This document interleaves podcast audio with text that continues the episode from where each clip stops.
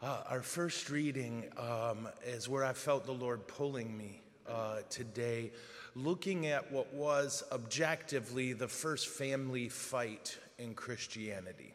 Yeah, the first time that Christians, that there were enough, uh, and there was uh, that we were divided. And what was it?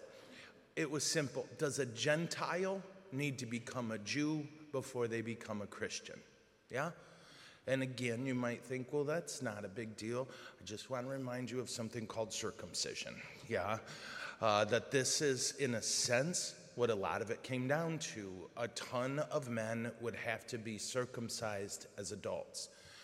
Uh, beyond that, they would have to change their diet. Uh, they would have to embrace the 614 laws that comprised Judaism and then become Christian.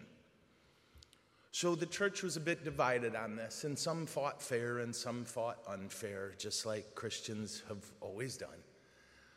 But what struck me when, when I was looking, and this, of course I've read this a million times, but it really hit me uh, that the way they addressed it was so lovely. They came together.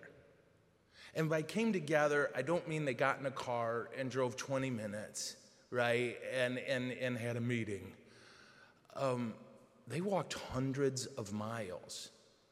And I could go on about this, it's really hard not to, but they walked, they embraced hardship, they embraced sacrifice, they embraced danger to all say, let's get in the same room and bang this out. And in the end, uh, each made their case, as you heard, with respect and with clarity, and then they prayed about it. And their answer came in two forms, right? The Holy Spirit and the, um, uh, well, we would call them the scriptures. They, they really didn't. There wasn't a Bible yet, hey? But in the end, it was James who got clarity. And he did it in a really neat way, uh, which shows his deep knowledge of the Mosaic law. Namely, he said, Well, what are the things Jews were told to do and to tell others to do when they went into Gentile territory? And of course, I forgot my glasses, so I'm not going to read it to you, all right? Uh, but it was um, avoid pollution from idols, unlawful marriages, the meat of strangled animals and blood. Quote, for Moses, for generations now has had those who proclaim him in every town.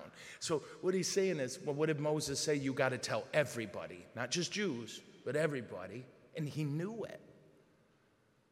And uh, so, I think this is a really good thing for us because I, I'm conscious of the fact that the American Catholic Church, which always thinks it's the only part of Catholicism in the world, right?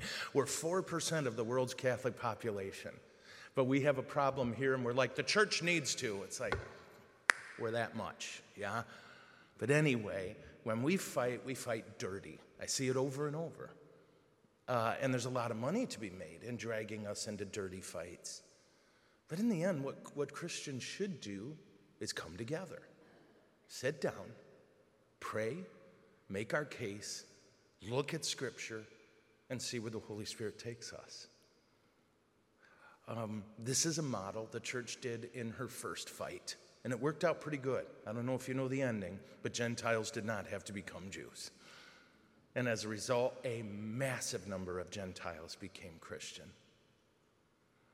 So today, I ask Jesus to bless us in our fighting. Not all fighting's bad, it's how we find the truth. But may we fight like Jesus. May we argue and disagree like Jesus. And in the end, whatever we wish to be true, may we listen to Jesus. Amen? Amen. Okay.